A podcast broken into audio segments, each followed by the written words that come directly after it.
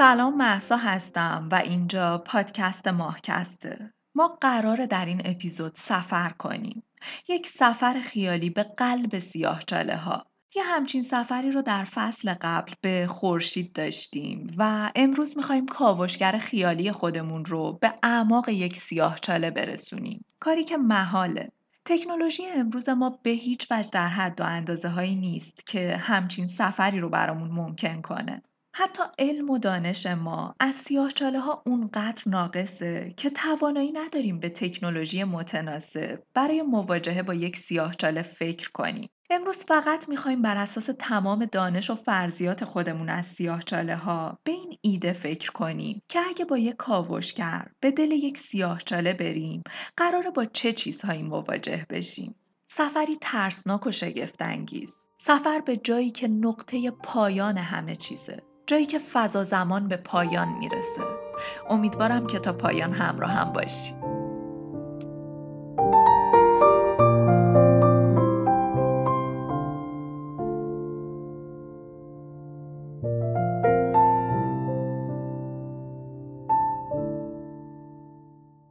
اگه بخوایم یک فضاپیمای خیالی رو به سیاهچاله کلانجرمی که در مرکز کهکشان راه شیری وجود داره بفرستیم، سیاهچاله‌ای که ما به نام ساجیتاریوس ای یا کمان ای یا قوس ای میشناسیمش، حتی اگر فضاپیمای ما این توانایی رو داشته باشه که با سرعت نور حرکت کنه، سفری بیست و شش هزار ساله رو پیش رو داریم. فضاپیمای ما در این سفر خیالی بیست و شش هزار ساله از کنار ده ها هزار سیاهچاله دیگه عبور میکنه. سیاهچاله ها در اندازه های مختلفی در طبیعت رایج هستند. سیاهچاله های کوچیک، متوسط و سیاهچاله های کلانجرم، شبیه به سیاهچاله ای که در مرکز کهکشان ما حضور داره. به نظر میاد قطر سیاهچاله مرکز کهکشان ما حدود بیست و شش میلیون کیلومتر باشه. عدد دیوونه کننده ایه در برابر اندازه سیاهچاله های کوچیک و متوسطی که بیشتر رایج هستن. سیاهچاله های کلانجر معمولاً در مرکز کهکشان ها حضور دارن. سیاهچاله هایی که برای سالها دیوونه‌وار بلعیدن و جذب کردن. هر آنچه رو که بهشون نزدیک شد و بیوقفه رشد کردن و تبدیل به این غول‌های عظیم شدن. من در فصل قبل ماهکست توضیح دادم که یک سیاهچاله چطور شکل میگیره. ما میدونیم که اکثر سیاهچاله ها زندگی خودشون رو با مرگ یک ستاره بزرگ آغاز میکنن. جایی که ستاره به مرحله‌ای از مرگ خودش میرسه که دچار فروپاشی میشه. جایی که نیروی جاذبه به تمام نیروهای موجود غلبه میکنه و تمام موادی که ستاره رو شکل داده بودن میبلعه. نه یک بلعیدن ساده، این گرانش اونقدر قوی عمل میکنه و چگالی رو شکل میده، شبیه به این که ما تمام جرم کره زمین رو اونقدری فشرده کنیم، اونقدری اتم ها رو به هم نزدیک کنیم که تمام جرم کره زمین در یک توپ تنیس جا بشه. دیوونه کننده است. این حجم دیوونه‌وار از جاذبه نه تنها رو خود ستاره که حتی رو بافت فضا زمان هم اثر میذاره و فضا زمان رو دچار آشفتگی میکنه و اینجاست که ما با یک سیاهچاله طرف هستیم. جایی که فلزاتی به اندازه کوه اورست به اندازه یک دونه شن میشن.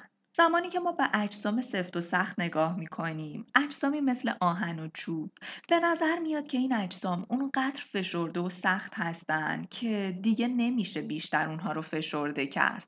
ولی حقیقت جهان ما چیز دیگه ایه. حقیقت جهان ما اینه که نود و نه و نود و نه صدم درصد فضای اتم‌های سازنده این جهان، از اتم‌های سازنده ما تا همون آهنی که داریم ازش حرف میزنیم، از فضای خالی تشکیل شده. نود و نه درصد فضای اتم‌ها فضای خالیه. به نظر میاد که نیستی در ما غالب‌تره تا هستی. این فضای خالی اتفاقیه که در فضای طبیعی و نرمالی که ما درش زندگی میکنیم وجود داره. اما در لحظه مرگ یک ستاره هیچ چیزی طبیعی و نرمال نیست. به نظر میاد که توی این لحظات ستاره‌ای فشار اونقدر بالاست که اتم‌ها شروع به فشرده شدن میکنن و ذرات زیر اتمی به هم کوبیده میشن.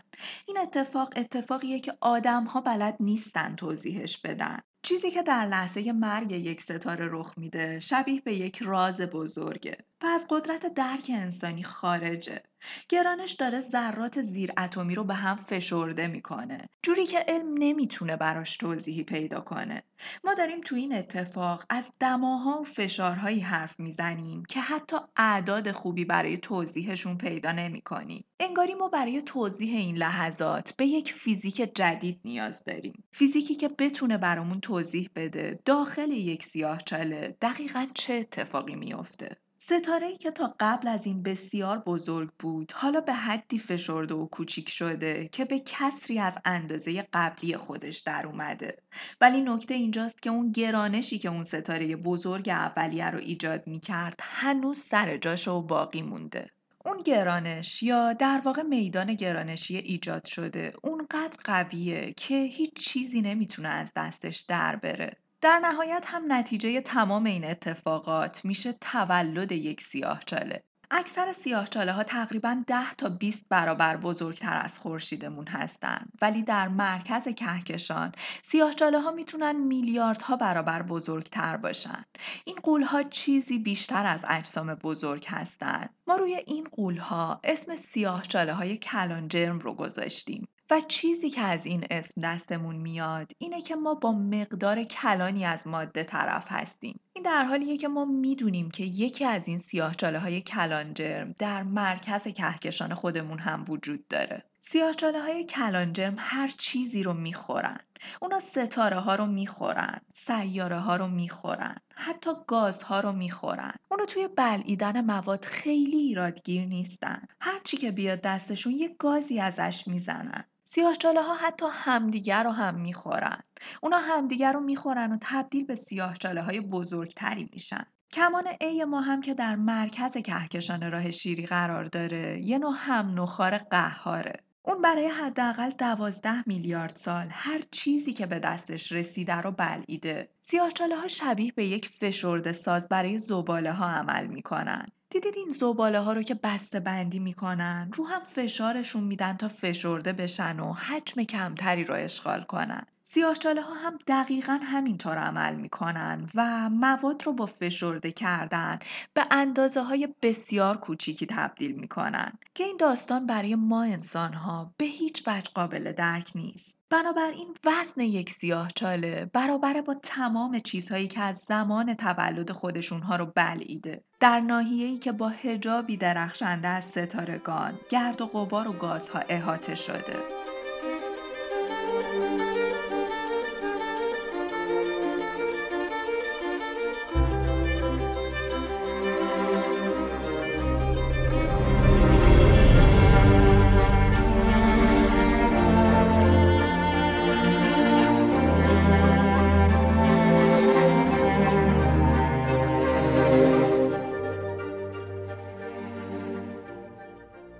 فرض کنید کاوشگر فرضی ما وارد این منطقه بشه. با نزدیک شدن به سیاهچاله اتفاق عجیبی برای کاوشگر ما رخ میده. کاوشگری که تا حالا داشته یک مسیر مستقیم رو به سمت سیاهچاله طی می‌کرده، اما اتفاقی که رخ میده و خود کاوشگر هم متوجهش نمیشه اینه که مسیرش آروم آروم از اون خط مستقیم دچار انحراف میشه. از دید کاوشگر واقعا هیچ اتفاق عجیبی در حال رخ دادن نیست. تصورش اینه که داره مسیر مستقیم خودش رو طی میکنه. ولی اگه شما بیرون ایستاده باشید و از دور به کاوشگر نگاه کنید، مسیر کاوشگر دیگه یک مسیر مستقیم نیست. انگار یکی فرمون رو چرخونده. کاوشگر زمانی که به سیاهچاله نزدیک میشه، به طور کاملا ناخواسته دچار انحراف مسیر میشه. اتفاقی که در حال رخ دادن چیه؟ اون اتفاق اینه که مسیر کاوشگر واقعا تغییری نکرده، ولی به دلیل همون گرانش غیرقابل تصوری که توضیحش دادم، فضای اطراف سیاهچاله تحت تاثیر اون گرانش دچار خمیدگی شده و وقتی که فضا دچار خمیدگی میشه، ما قطعا در بافت زمان هم دچار خمیدگی و تغییر هستیم. چون بافت فضا زمان در هم تنیده شدن و به همین دلیله که نمیگیم فضا و زمان، میگیم فضا زمان. بافت فضا زمان در محدوده یک سیاهچاله دچار تغییر میشه. پس همونطور که کاوشگر از دید ما دچار انحراف مسیر شده و خودش هم متوجهش نمیشه، اتفاقاتی در زمان هم برای کاوشگر رخ میده که زمان کاوشگر رو متفاوت میکنه از زمانی که ما داریم تجربه میکنیم. عقل سلیم، عقل سلیمی که ما به عنوان انسان با درک محدود خودمون از جهان بر سرش توافق داریم، از توانایی درک این ماجرا عاجزه. چیزی که دارم ازش حرف میزنم به معنی واقعی کلمه سفر در زمانه و چیزی که ماجرا رو جذاب‌تر میکنه اینه که عامل این امکان، یعنی سفر در زمان، نیروی دم دستی و ساده است که ما از بدو تولد باهاش سر و کار داریم. نیروی گرانش، گرانشی که این قدرت رو داره که فضا زمان رو دچار انحراف کنه. نکته اینجاست که قبل از نظریه نسبیت عام انیشتین، دانشمندان تصور می‌کردند فضا شبیه به پس زمینه تئاتر، پس زمینه‌ای که اتفاقات در اون رخ میدن. اما نبوغ انیشتین در این بود که تشخیص داد خود فضا در طول این نمایش فعاله و فضا بخشی از خود نمایشه. ما تصورمون اینه که فضا یک گستردگی خنثی‌ست که اجرام و اجسام در اون قرار میگیرن، ولی واقعیت اینه که اینطور نیست. فضا خودش موجودیتی جدا داره، اون اجزای سازنده فیزیکی خودش رو داره، مثل تار و پود. من در فصل قبل ماه که هست این مثال رو میزدم که فرض کنید یک روسری رو از چهار طرف نگه داریم. ما اگه یه توپی رو بندازیم وسط این روسری، جرم توپ روسری رو به سمت پایین میکشه. هر جرمی در فضا همین کارو باهاش میکنه. هر جرمی در فضا فضا رو خم میکنه. حالا نه اینکه فضا رو شبیه به یک روسری در نظر بگیریم. فضا تار و پوده، همه جا هست، در تمام اطراف ما. حتی من و شما هم چون جرمی در فضا هستیم، داریم فضا رو آشفته میکنیم. اما مثلا در مقایسه با زمین و خورشید، توانایی کمتری در خم کردن فضا داریم. اما وقتی که در این داستان داریم از چیزی به نام سیاهچاله حرف میزنیم، سیاهچاله دیگه فضا رو خم نمیکنه. سیاهچاله اونقدر سنگینه و اونقدر فضا رو کش میاره که انگار فضا رو سوراخ میکنه. ما نمیدونیم دقیقاً چه اتفاقی میفته. هیچ ایده‌ای نداریم. فقط میدونیم خمیدگیی که سیاهچاله در فضا ایجاد میکنه قابل توضیح نیست. نور در حالت عادی در یک خط مستقیم حرکت میکنه. وقتی چیزی به سنگینی خورشید در تار و پود فضا قرار میگیره، اون روسری رو یادتون بیارید که یک توپی رو انداختیم وسطش. فضا دچار خمیدگی میشه، به سمت پایین میره. توی این حالت نوری که داره یک خط صاف و مستقیم رو طی میکنه، میفته توی این چاله و دچار خمیدگی میشه. این دقیقاً همون اتفاقیه که برای کاوشگر ما رخ داده. کاوشگر ما در یک خط صاف و مستقیم در حال حرکت بود. اما وقتی به سیاهچاله کلانجرم نزدیک شد، جایی که فضا به خاطر حضور سیاهچاله دچار فرو رفتگی شده، فضاپیمای ما افتاده توی این چاله. پس مسیر مستقیمش دچار انحراف شده. اینو خودش متوجه نمیشه. اینو مایی متوجه میشیم که از دور داریم به کاوشگر نگاه میکنیم. اما همونطور که گفتم، ما نمیتونیم در رابطه با فضا زمان به صورت جدا جدا حرف بزنیم. تمام اون تغییراتی که به واسطه حضور سیاهچاله در فضا ازش حرف زدم، اثرش رو روی زمان هم میذاره. ما در نزدیکی های سیاهچاله زمان رو به صورت کاملا متفاوتی تجربه میکنیم. وقتی گرانش باعث پیچیدگی فضا میشه، این توانایی رو داره که زمان رو هم دچار تغییر کنه. با تغییر گرانشی که تجربه میکنیم، زمان هم شبیه به فضا دچار تغییر میشه. زمان در همه جا به صورت یکسان وجود نداره. این رابطه رو یادمون بمونه که هر چقدر که گرانش بیشتر باشه، زمان آرومتر میگذره و هر قدر که گرانش کمتر باشه، زمان سریعتر. امروز ساعتهایی رو در اختیار داریم که دقت بسیار بالایی دارن. دقتی اونقدر بالا که تفاوت زمان بین طبقات بالای یک برج و طبقات پایین رو به همون نشون میدن. اگر یک روز رو بالای برج امپایر استیت بگذرونید، یک میلیاردم ثانیه پیرتر از کسی هستید که روی زمین بوده. این تفاوت به این خاطره که زمان برای کسی که نزدیکتر به زمین، یعنی جایی که گرانش شدیدتر بوده، دیرتر میگذره. هر چقدر که گرانش بیشتر باشه، زمان آهسته تر میگذره.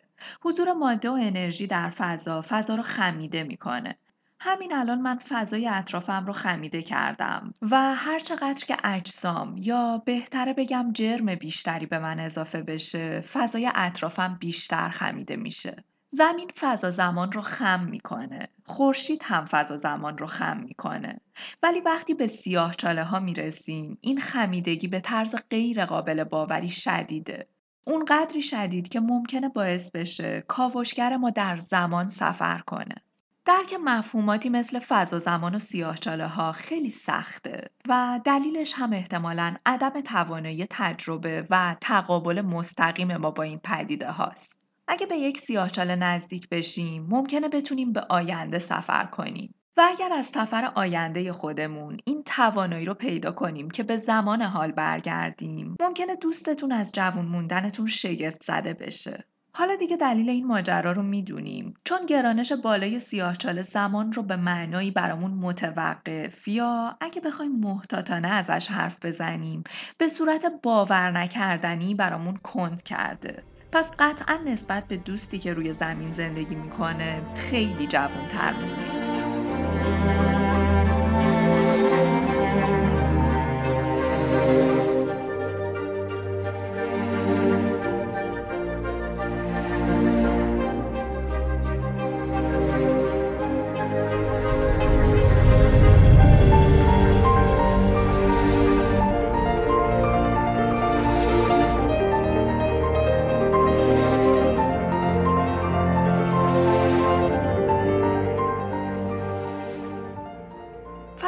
فضاپیمای خیالی ما همچنان سالمه و داره به راه خودش به سمت مرکز سیاهچاله ادامه میده. با ادامه راه، با نزدیک شدن به سیاهچاله، کاوشگر ما به مکانی میرسه که در اون نقطه اجرام در حال مبارزه با گرانش هستن.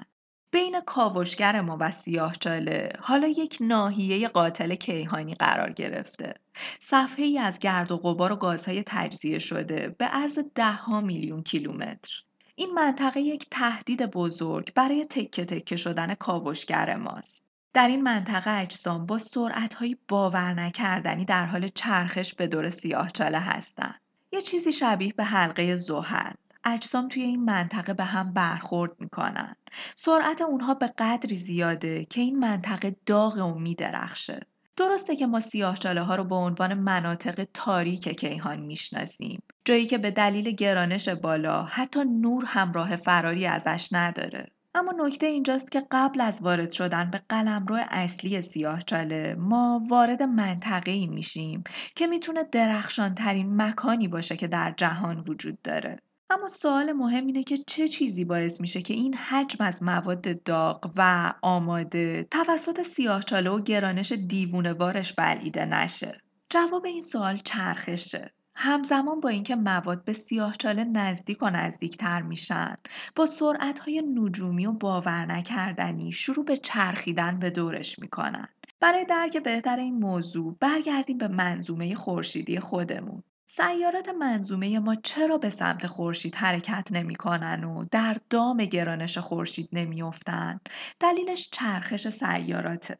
پارامترهای مختلفی از جمله اندازه سیاره هم در این موضوع دخیله. اما بیایید منظومه فرضی رو در نظر بگیریم که تمام سیاراتش اندازه یکسانی دارن. توی چنین منظومه‌ای برای اینکه سیارات قربانی گرانش خورشیدشون نشن، مجبورن که به دور خورشید بچرخن. اون سیاره‌ای که به خورشید نزدیک‌تره قطعاً به نیرو، فعالیت و مقاومت بیشتری نیاز داره برای اینکه به دام خورشید نیفته.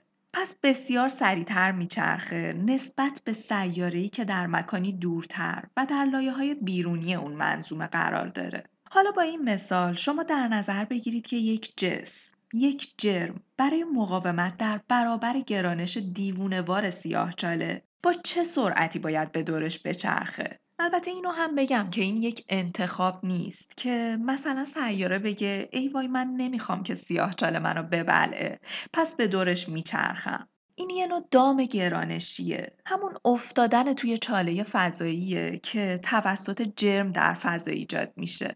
چرخیدن به دور اجسام بخشی از قانون طبیعته. تقریبا تمام اجسام در حال چرخیدن به دور همدیگه هستند. اما این چرخش در اطراف سیاهچاله به سرعت‌های نجومی میرسه. مواد اون منطقه با سرعتی نزدیک به سرعت نور در حال چرخش و مقاومت هستند. چون اگه چیزی با سرعت کافی به دور جسمی بچرخه، نیروی گریز از مرکزش غلبه میکنه به اون نیروی گرانش. مثل همون موتورسیکلت هایی که روی دیوار مرگ شروع به چرخیدن میکنن و این چرخیدن با سرعت مناسب باعث میشه که روی زمین که در واقع نیروی گرانش رو ایجاد میکنه سقوط نکنن. این کار یک نیروی خلاف جهت گرانش رو ایجاد میکنه و مانع سقوط میشه. اما ما از یک مکان عادی حرف نمیزنیم. ما داریم از جایی حرف میزنیم که در اون قوانین فیزیک فرو میپاشن. سیاهچاله ها فقط باعث چرخش مواد به دور خودشون نمیشن، بلکه سیاهچاله شرایطی رو میسازه که فضا زمان هم در اون منطقه شروع به چرخش میکنه. من این مطالب رو بارها خوندم. الان خودم دارم این مطالب رو توضیح میدم، اما هنوز هم وقتی ازش حرف میزنم اون قدری به هیجان میام که ضربان قلبم بالا میره. با چرخش سیاهچاله طوفانی، گردبادی از فضا زمان ایجاد میشه. سیاهچاله ها عجیبن، به صورت بالقوه عجیبن. اهمیتی نداره که کدوم بخششون رو بررسی میکنیم. سیاهچاله ها از قدرت درک و تصور ما خارجن. ولی فکر میکنم عجیب ترین بخش سیاهچاله این حقیقته که اونها میتونن فضا زمان رو به دنبال خودشون بکشونن. اونها میتونن تار و پود جهان رو به حرکت در بیارن و در عین حال خودشون رو در پوششی از مواد مخفی کنن. این فقط راجع به سیاهچاله ها نیست. نسبیت عام به ما میگه که هر نوع جسم بزرگ چرخنده‌ای، حتی زمین، فضا زمان اطراف خودش رو حرکت میده. اصلا واسه همین هم هست که ما رو هر جسم بزرگی، رو هر سیاره مختلفی درکمون از فضا زمان متفاوته. به این ویژگی کشش چارچوب گفته میشه. حالا از زمین و سیارات عادی برگردیم به مورد سیاهچاله. وقتی داریم از کشش چارچوب سیاهچاله حرف میزنیم، داریم از ناحیه‌ای حرف میزنیم که در اون فضا با چنان شدتی به دور سیاهچاله کشیده میشه که پایداری در اونجا غیر ممکنه. کاوشگر ما در حالت عادی تا حالا باید پودر شده باشه. اما بیایید فرض کنیم که همچنان سالمه و در پیچش فضا زمان در حال چرخیدنه. در این فضا همه چیز عجیب به نظر میرسه. هیچ پایداری وجود نداره. احتمال داره شما چیزی روبروی خودتون ببینید در حالی که اون چیز پشت سر شما قرار داره. در این منطقه شهود ما به طور کامل دچار فروپاشی میشه. سیاهچاله ها اون هیوله های حریصی نیستن که ما در داستان های علمی تخیلیمون ازشون حرف میزنیم. هیوله هایی که هر چیزی رو که به سمتشون حرکت کنه میبلعن. اتفاقا سیاهچاله ها شبیه به بچه ها غذا میخورن. اونا شلختن. وقتی که مواد به سمت سیاهچاله کشیده میشن، بخش اعظمی از اون مواد به داخل سیاهچاله سقوط نمیکنه. دلیلش هم همون چرخش دیوونه‌واریه که ازش حرف زدم. فیزیکدانان برآورد کردند که حدود چهل درصد از گازها و گرد و غبار رقصان اطراف سیاهچاله هیچ وقت وارد سیاهچاله نمیشه. چون اگه مواد با سرعت مناسبی در اطراف سیاهچاله حرکت کنن، میتونن مدت زمان زیادی در اون محیط باقی بمونن. کاوشگر ما خیلی قبلتر از اینها باید در اثر برخورد با مواد دیگه و البته سرعت بالا نابود شده باشه. اما خوبیش اینه که کاوشگر ما یک کاوشگر خیالیه. پس ما میخوایم بهش اجازه بدیم که از این مرحله هم جون سالم به در ببره و به مسیر خودش به سمت سیاهچاله ادامه بده و به سمت مرز سیاهچاله حرکت کنه، جایی که هیچ راه بازگشتی ازش وجود نداره. افق رویداد. سیاهچاله ها مرزی به نام افق رویداد دارن. مرزی که رد شدن ازش شبیه به سقوط از لبه پرتگاهه، شبیه سقوط همراه آب در لبه یک آبشار. هیچ راه بازگشتی ازش وجود نداره. در افق رویداد فضا به طور ناگهانی به سمت درون سیاهچاله خم میشه. همون لبه آبشار رو تصور کنید. همونطور که آب از لبه آبشار به سمت پایین حرکت میکنه، فضا زمان هم در افق رویداد به سمت داخل سیاهچاله خم میشن. حتی نور هم از این پرتگاه پایین میفته و به سمت داخل سیاهچاله کشیده میشه. و این نشون دهنده یک موضوع مهمه، اینکه حتی اگه بتونیم قوانین فیزیک رو جابجا کنیم و جسمی رو به سرعت نور برسونیم، بازم این توانایی رو نداریم که از گرانش سیاهچاله فرار کنیم، چون نمونهش رو داریم میبینیم. خود نور همراه فراری از سیاهچاله و گرانشش نداره.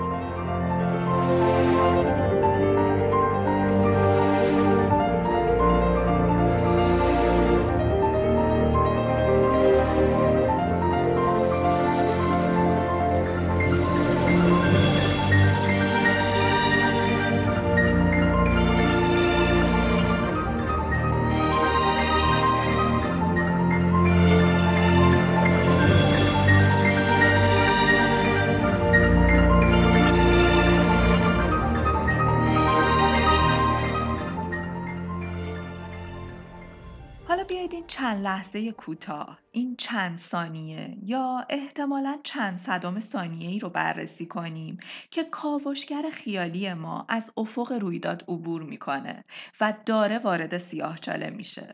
حتی تو خیالات همین که کاوشگر ما قراره همچنان سالم به مسیرش ادامه بده عجیبه، ولی حالا به هر حال بیایید با هم بررسی کنیم تو این اتفاقاتی که در افق رویداد داره بر سر فضا زمان میاد، تجربه کاوشگر ما از اون لحظات چیه؟ فرض کنید که من یه ساعت دارم، کاوشگر من هم یه ساعت روی خودش داره و من این امکان رو دارم که ساعت خودم و کاوشگر رو به طور همزمان روی مانیتور کنار خودم ببینم. مانیتوری که همزمان ساعت من و کاوشگر روش نمایش داده میشه. نکته اینه که هر چقدر که کاوشگر به افق رویداد نزدیکتر بشه، من رو مانیتور میبینم که ساعت کاوشگر نسبت به ساعت من داره کندتر حرکت میکنه و در نهایت به نقطه‌ای میرسیم که ساعت کاوشگر به طور کامل متوقف میشه.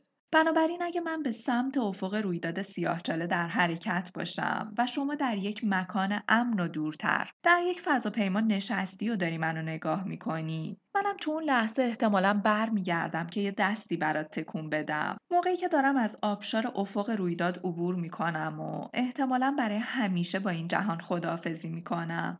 شما تصویر منو در افق رویداد فریز شده میبینی. من برای ابد تو این حالت شبیه به یک عکس باقی میمونم. چرا؟ چون زمان در افق رویداد به نسبت جایی که شما ایستادی متوقف شده.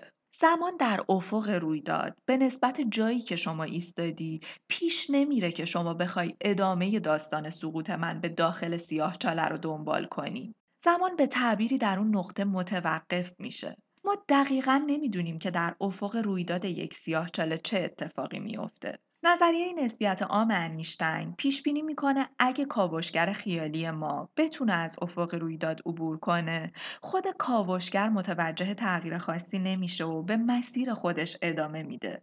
اما نکته اینجاست که این ادامه دادن یک مسیر غیرقابل بازگشته و با گذشتن از افق رویداد ارتباط کاوشگر برای همیشه با جهان بیرون از خودش قطع میشه.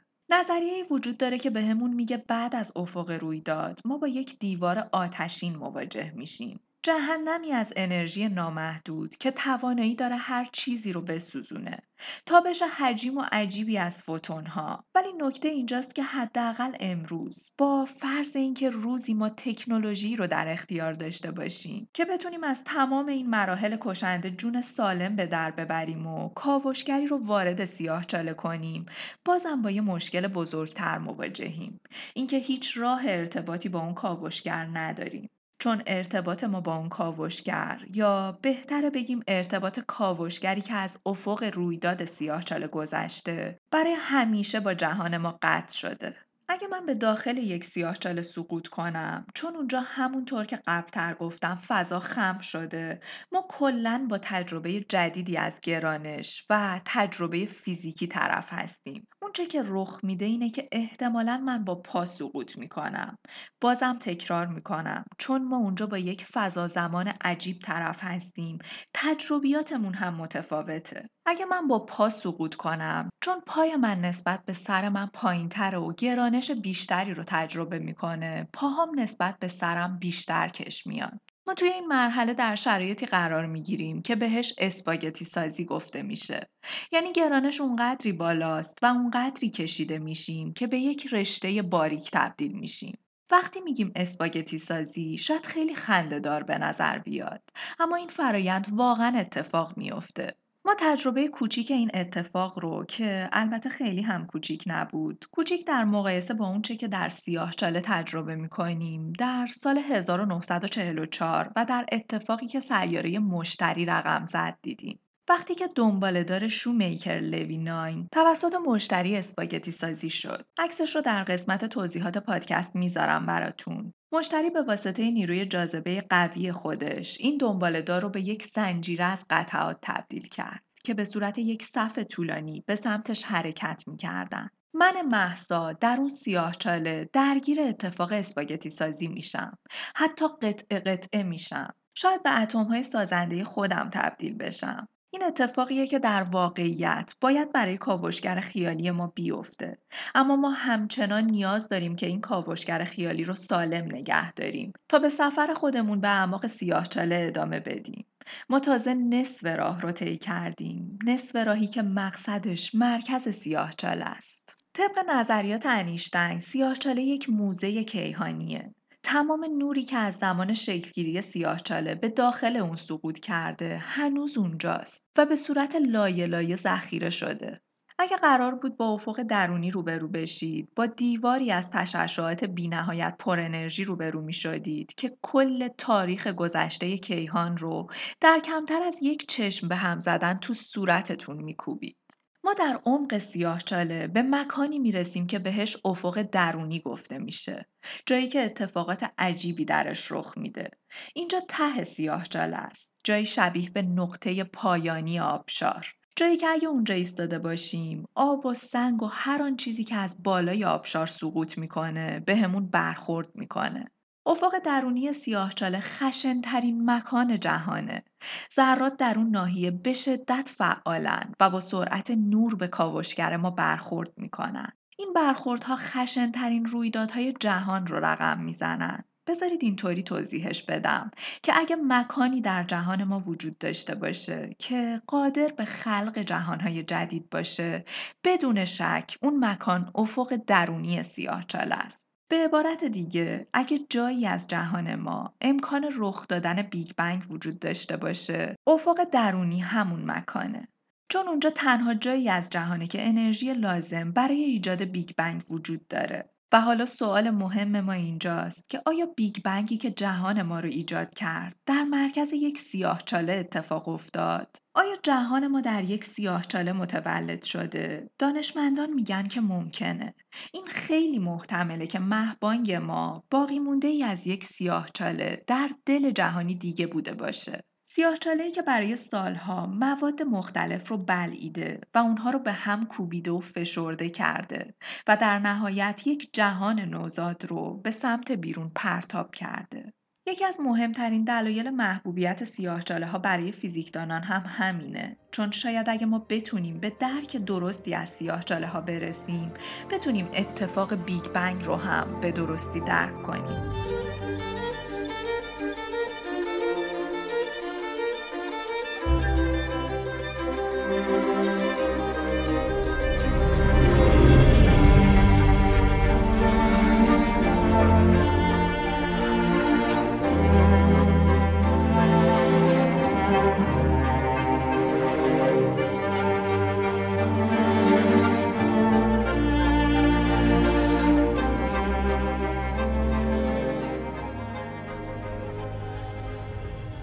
میخوایم که به مسیر خودمون ادامه بدیم. میخوایم کاوشگر خودمون رو دقیقاً به نقطه مرکزی سیاهچاله برسونیم. زمانی که کاوشگر ما از ناحیه افق درونی عبور کنه، همه چیز دچار تغییر میشه. گرانشی که کاوشگر رو به داخل میکشید، حالا با چرخشی که اون رو به سمت بیرون هل میداد برابر شده. دو نیروی مخالف حالا به تعادل میرسن. ما با عبور از افق درونی سیاهچاله به پناهگاهی امن میرسیم، جایی که اوضاع آرومتره. ما حالا به مرکزی ترین بخش سیاهچاله نزدیکیم، نقطه‌ای به نام تکینگی، نقطه پایان فضا زمان، نقطه پایان همه چیز. ضخامت حقیقی این نقطه صفره، حلقه ای از نقاط با ضخامت ریاضی نامحدود و خمیدگی نامحدود فضا زمان. اصلا این کلمات و واژه ها کنار هم قابل درک نیستن. کاملا هم طبیعیه. این نقطه بازمانده ستاره‌ای قدیمیه. ستاره‌ای بسیار بزرگ که امروز به نقطه‌ای بی نهایت چگال و بی نهایت کوچیک از فضا زمان تبدیل و فشرده شده. اصلا چه درکی میتونیم داشته باشیم از نقطه بی نهایت چگال و بی نهایت کوچیک از فضا زمان؟ فضا زمان در اطراف این نقطه دچار یک آشفتگی عجیبه. مشخص شده که در اطراف نقطه تکینگی ناحیه‌ای وجود داره که خم زمان مانند یا خم زمانگونه بسته نام داره. این یه راه تجملاتیه واسه گفتن این موضوع که شما میتونید وارد این منطقه بشید. اطراف رو بررسی کنید و بیرون بیایید. اما زمان بیرون اومدنتون زمان قبل از وارد شدنتون باشه. شما میتونید نسخه گذشته خودتون رو ببینید. به طور کلی میشه گفت احتمالاً نقطه تکینگی جاییه که میتونه نقطه‌ای باشه که سفر در زمان رو در این جهان برامون ممکن کنه. حالا فرض کنیم کاوشگر ما از این نقطه هم عبور کنه. من قبلتر هم گفتم سیاه‌چاله چنان گرانشی داره و چنان با این گرانش فضا زمان رو خم میکنه. شبیه به این که بافت فضا زمان سوراخ میشه. هرچند که من برای درک بهتر دارم از این واژه ها استفاده می کنم وگرنه فکر می کنم که کلمات ما برای توصیف سیاه‌چاله ها کافی نیستن. ایده ای وجود داره که میگه سیاه‌چاله ها چاهی رو در تار و پود فضا زمان ایجاد می کنن که احتمال داره که این چاه شبیه به تونلی باشه که بشه از اون طرفش بیرون اومد. به نقطه دیگه ای از فضا زمان، به مکانی که سالهای نوری زیادی از همون فاصله داره. من قبلتر هم در یک اپیزود در رابطه با کرمچاله ها این تونل های فضا زمانی حرف زدم. کرمچاله ها شبیه به کرمی هستند که از یک طرف سیب وارد میشن و از سمت دیگش بیرون میان. یک مسیر صاف و کوتاه و مستقیم در مقایسه با مسافتی که کرم باید از روی سیب طی کنه. اگه فیلم اینترستلار رو یادتون باشه، کرمچاله رو با یک کاغذ توضیح داد. دو نقطه روی کاغذ که فاصله بینشون یک خطه. ولی اگه همین کاغذ رو تا کنیم و در واقع به جای رسیدن از نقطه A به B، ما فضا رو دچار تغییر کردیم. جوری که دو نقطه به هم رسیدن، ولی ما هیچ مسافتی رو طی نکردیم. ولی سوال مهم اینه که با فرض ورود به کرمچاله آیا ما میتونیم که از این سفر جون سالم به در ببریم؟ چیزی که وارد نقطه تکینگی میشه احتمال داره که از سمت دیگش بیرون بیاد، ولی چیزی که بیرون میاد ارتباط زیادی با چیزی که در ابتدای تونل بوده نداره. چیزی که وارد تونل شده نه تنها اسپاگتی سازی شده، بلکه اساساً نابود میشه. اگه میخواید به جای دیگه ای سفر کنید، سوار هواپیما بشید. فعلا راه دیگه ای نداریم. نظریه دیگه ای وجود داره که میگه تکینگی یک کرمچاله نیست، بلکه یک سفیدچاله است. سفیدچاله اساساً سیاه‌چاله‌ایه که به صورت معکوس در زمان پخش شده. چیزی که به جای جذب و بلعیدن چیزها، اونها رو به سمت بیرون پرت میکنه. در واقع ما وقتی که از سفیدچاله ها حرف میزنیم، داریم از نقطه مقابل سیاه‌چاله ها حرف میزنیم. این اتفاق خیلی شبیه به بیگ بنگه. شاید تکینگی نقطه‌ای باشه که تمام مواد بلعیده شده توسط سیاه‌چاله رو در جهان دیگه‌ای پخش میکنه. تکینگی ممکنه نقطه پایان یک سیاه‌چاله باشه، نقطه‌ای که بی نهایت کوچیک و چگاله. اما نکته اینجاست که هر زمانی که ما با مفهوم بی نهایت در محاسباتمون مواجه میشیم، به نظر میاد که یه جای کارمون میلنگه. چون حداقل به عنوان یک انسان نتونستیم مفهوم و واقعیت بی‌نهایت در طبیعت رو تجربه و درک کنیم.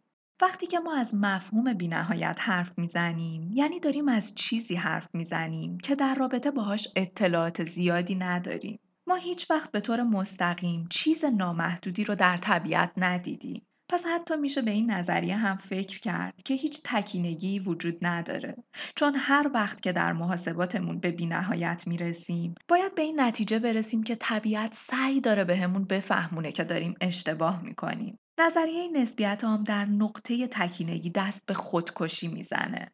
در نقطه تکینگی فضا زمان نمیتونه ادامه پیدا کنه. چطور همچین چیزی ممکنه؟ نمیدونیم. ما دیگه از اینجا به بعد داستان رو نمیدونیم. نمیدونیم دقیقاً چه اتفاقی برای کاوشگر خیالیمون میفته. پایان فضا زمان، پایان قدرت درک بشره.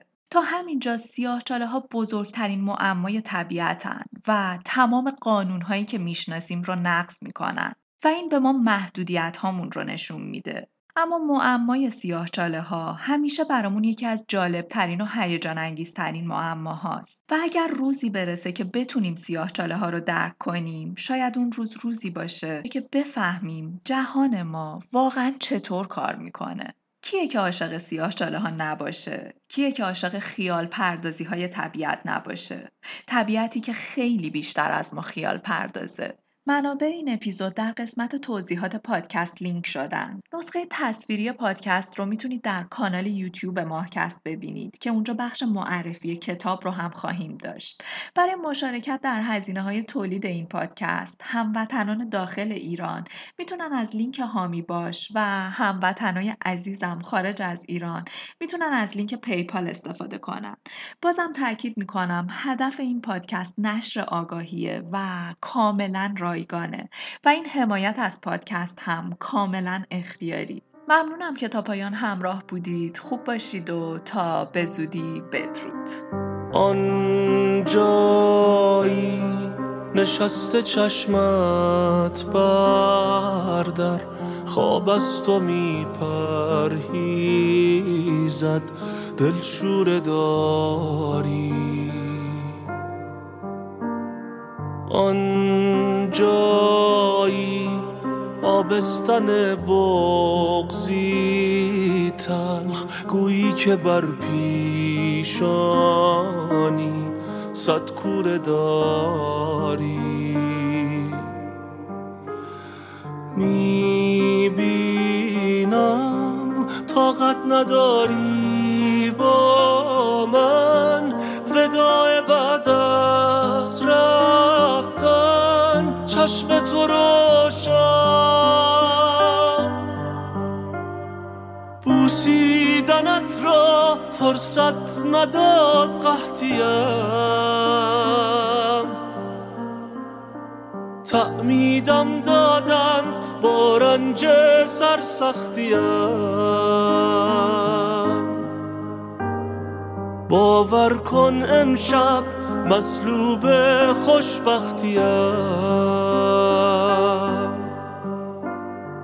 با مرگ سرخم بطلان این بازیم. از هرچه گفتم هرچه کردم راضیم. گریه نکن من کابوس این قاضیم.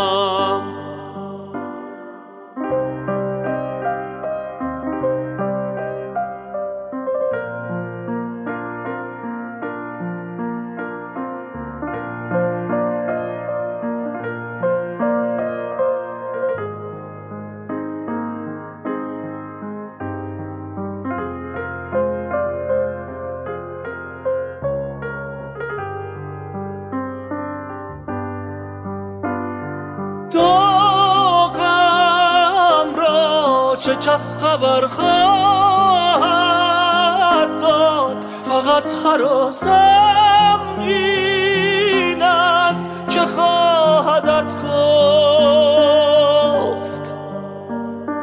نااهلی درید این پیراهن به خون من غلطیده چه خواهدت گفت.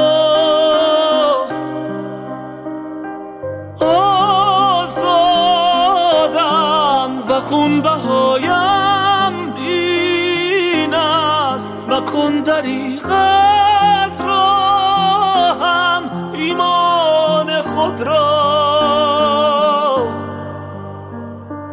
بیداری صدای کلمی آید هر کس از آبوشیده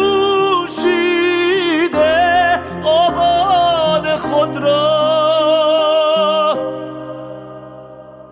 بوسیدنت را فرصت نداد قحطیم تعمیدم دادند بارنج سرسختیم. باور کنم شب مسلوب خوشبختیم. با مرگ سرخم بطلان این بازیم. از هرچه گفتم هرچه کردم راضیم. گریه نکن من کابوس این قاضیم.